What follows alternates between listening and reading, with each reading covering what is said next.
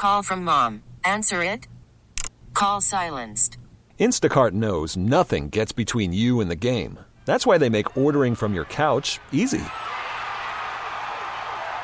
Stock up today and get all your groceries for the week delivered in as fast as 30 minutes without missing a minute of the game.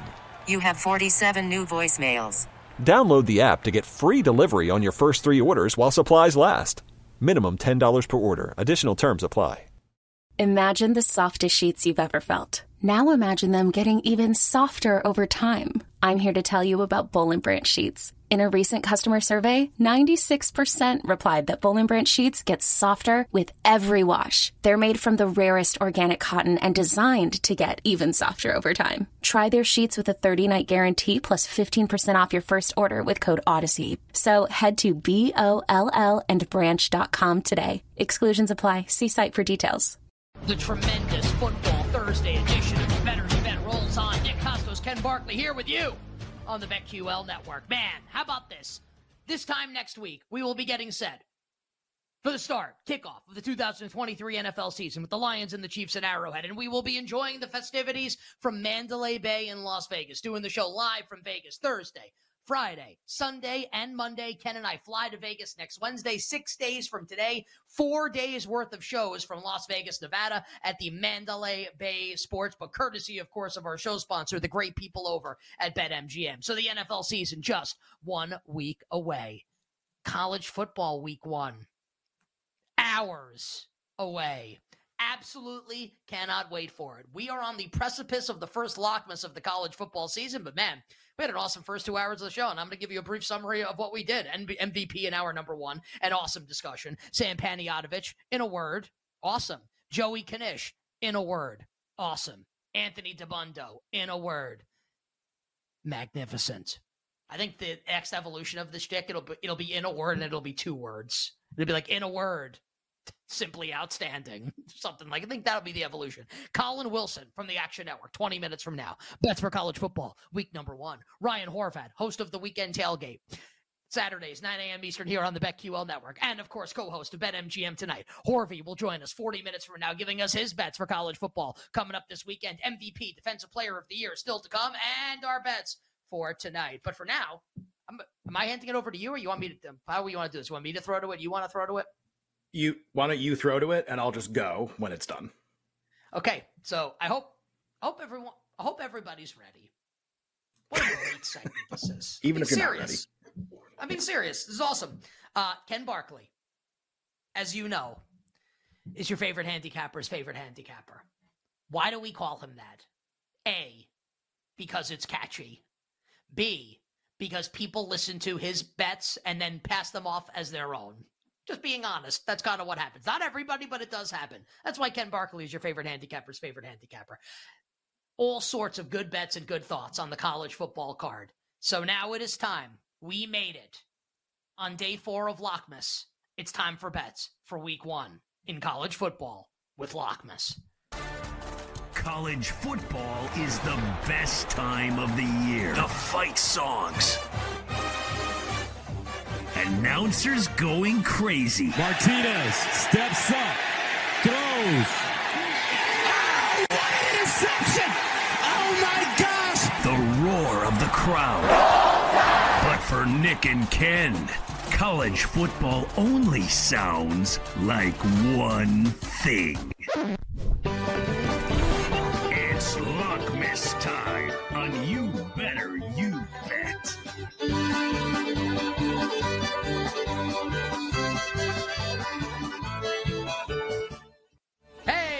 Hey! All right.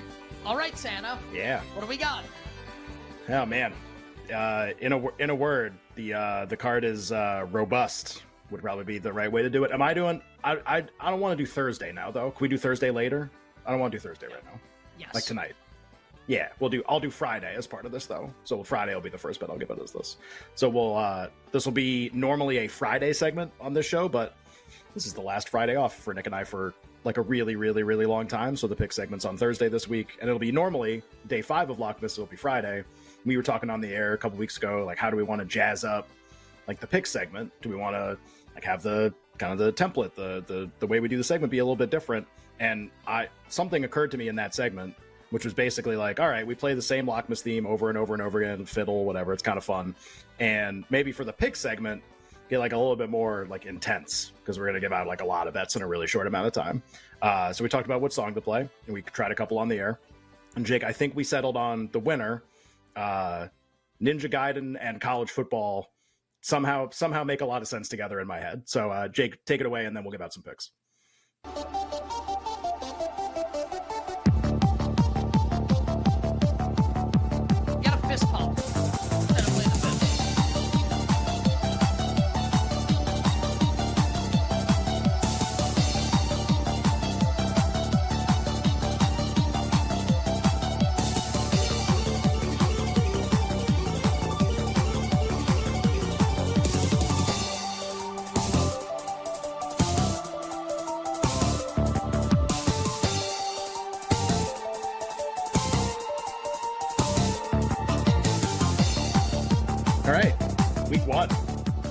We'll start Friday. There's not a lot going on, but there is one game that's actually really interesting to me. Uh, this is one of the largest point spread moves of any game this entire week, and I kind of know why it's happening, and I kind of really, really, really, really want to play the other side. So, Stanford Hawaii is your late night game on Friday. Uh, you will hear two things this entire week and one of them is on the field and one of them is off the field. What you will hear the entire week is that Hawaii gave a really, really good accounting of themselves last week against Vanderbilt, which could also be that Vanderbilt is terrible, which I think is more what it is, but that's fine. So Hawaii like gave you a data point and it looks really appealing. And the other thing you're going to hear is off the field that Hawaii is going to play a home game, and this is like a really big deal for them. And you heard about it last week because of what happened in Maui, and that they're playing for something, and all of that is like an incredible story. And you you wish the team well this season, but this market has gotten completely out of control. This is like a touchdown move to where Stanford is now a field goal favorite in this game, and that's just like not what I make the game or even close.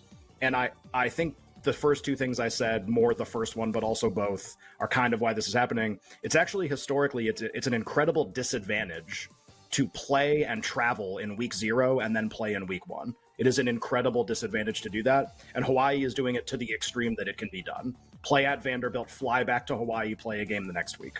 It's like actually should be docked for it, and they're getting rewarded for it. And I don't really understand why that's happening. Uh, I bet Stanford three because I kind of think people are going to think that that's wrong, and it's going to go back up a little bit more. If it ever got to two and a half, I think you're making a phenomenal bet. I have bet three, and I might actually bet more at two and a half. I just can't get to this number ever. And I cool, Hawaii played great. Also, it's one game, and we haven't even seen Stanford play a game yet. So I don't know. I like Stanford now at the reduced price. Did not like anything close to the opener, but now I like them at the reduced price. That's my only bet on Friday. Good luck on the other stuff. I don't even really have anything that's close. Um, I hope Miami wins by a lot against Miami of Ohio because I like Miami and have their win total over this year, and that would make me feel good about them. Uh, on Saturday, a lot of bets. Most interesting game on the board by far to me is Baylor Texas State, and it's not close. Uh, Texas State's first year head coach is GJ Kinne. You might know that name also because he had like kind of a pro career, but really, he was the head coach at Incarnate Word, which is the team that Sam would come on every single week and give out the over on because they score 9 billion points a game. Uh, plays an insane style of offense that's incredibly difficult to prepare for. He might kind of be one of those guys coaches of power or of a group of five teams that might end up being a thing for like a couple of years and then he gets like a really big job and ends up kind of being a really big deal. It's not that that has to happen. It's kind of that I think that's going to happen, and people that I talk to that are smart think that that's going to happen. And Baylor's defense, they have a defensive minded head coach, Dave Aranda, but like not supposed to be great this year. And the spread is massive, and the total looks a little low for how I think Baylor has their returning quarterback, Blake Shapen, too. So we're going to play Texas State plus 27 and a half. If you want to wait for 28, I am, but like we do this segment, I don't know where the numbers are going to go. By all means, feel free to wait, but like we have to like track the picks this year and stuff. So Texas State plus like about four touchdowns. I think it's kind of half 27 and a half, half 28 on the board right now. Uh, and we're going to play the over in the game, which other people have also started doing. So 59 and a half was an hour ago, 60, 60 and a half now. Great. Uh, we're going to play Texas State in the over. I don't think they're going to upset Baylor, but like it actually, uh, I guess it would still surprise me if they upset Baylor. They're just, I think, like you should try to watch this game on whatever plus alternative channel it's going to be on because it's going to be really fun. Uh, we'll go uh, quickly through a few other ones. A lot of these are going to be playing on coaching situations that are way different, and me just disagreeing with how the teams are being rated this year. It's the year after Hugh Freeze for Liberty. Uh, Jamey Chadwell comes in, who's like a good coach, but Hugh Freeze is like one of the best coaches in terms of just like building a program and cheating and making the players really good. And Bowling Green's been pretty good and up and coming the last couple years. And there's a pretty big number in this game. Uh, Bowling Green nine and a half. I actually would not be surprised at all if they won the game. I will probably play some money line tomorrow. Uh, two big spreads we're going to play, and don't let people tell you that you have to be contrarian and play like stupid state plus 51 against Alabama because like that's contrarian. Large point spreads cover just as often as small point spreads in week 1. Like don't trick yourself into thinking like the contrarian side is the big dog and all these games. It's not how college football works at all. Might be how other sports work, not how college football works. Uh, Virginia Tech hopefully getting a year two coach bump, hopefully, because um, I, I have them rated way better than this number. 16 against Old Dominion, who's gotten worse every single year and is probably going to fire their coach if they're bad again. Uh, Kentucky, 26 and a half. This is the reuniting of Liam Coen, who was worked for the Rams for a little bit, was not in Kentucky last year, now back. Him and Devin Leary are basically telling everyone they're teaming up to try to get Devin Leary kind of like to the Heisman like ceremony, but really to the NFL. That's where Devin Leary wants to go. And Liam Coen's going to help him. And this spread's a little short with how Kentucky might play in this game 26 and a half. Uh, kind of another weird upset game with a team I have rated incorrectly. To me, Sam Houston plus 19 against BYU. Number just looks like something I want to bet. That's about it. Uh, USC didn't cover last week. They played an okay San Jose State team, well coached, pretty well rated. Uh, San Jose State's defense last year was upper half of the country. And now everybody thinks they're not going to cover against Nevada, who's like one of the worst teams you could possibly imagine. And then people are actually betting Nevada today. And I just don't understand. Like, I actually think UC USC could score 75 points in this game. I'm not joking. Like, I, if you say, how many points do I think they'll score? My answer would be like 72 and they're a 38 point favorite. And I actually think they do cover this week, and I think the number's short. Uh, Nevada, brutal. Uh, another team that's laying 38 that I like, Texas A&M. Why do I like this number? It's Bobby Bobby Petrino's first game as offensive coordinator. I my, one of my sneaking suspicions about this year is he's going to make everything click. Like I, I actually think there's a chance A and M like comes together to be something really insanely good this year. Don't want to play the win total because that's just like an average outcome. I think there's a chance they like win the SEC and maybe go to the playoff. I think there's like an outside chance that that happens if this looks okay. And New Mexico's a disaster of a program and it's 38. I actually think A and M might be really, really good. Uh, upset special, there are two more kind of sub touchdown point spreads that are really good. Uh, to me, South Alabama is one. PJ came on yesterday, told you why he likes South Alabama against Tulane. He's right. Tulane's ranked, South Alabama's not. I actually think South Alabama over the balance of the season is probably going to be a better team than Tulane just because of how much they have coming back. These are two of the really, really, really good, maybe best group of five teams, and they're playing each other. And it's a six and a half point spread, and I like South Alabama. Uh, probably the money line I would like the most of these small point spreads that we're giving out. I think they win the game. Uh, and the other one, the other money line, I have one more total. The other money line is Northwestern. Uh, there's a lot of stuff that happened, and we don't need to detail it because you probably already know about it. I can't get behind Rutgers six and a half against like norm like teams that play even at the bottom of big conferences. Uh, and a low total too. So like six and a half's a lot for Rutgers to have to overcome, and they're not very good. Uh, I think some of this is what's happened off the. Of course it is, but would it really surprise anyone if against Rutgers in like a noon game with like a bet? I think it's a noon, whatever. In a game with like no home field advantage whatsoever, with like 10 people there, that like Northwestern can't win this game. It just like seems like too big of a number to me. I like Northwestern plus points. I like them to win. Last game, we're going to play a total. Unders were really good. People have bet every under on the board because they think the clock rules are going to make games lower scoring. They're kind of right, but also we all know that.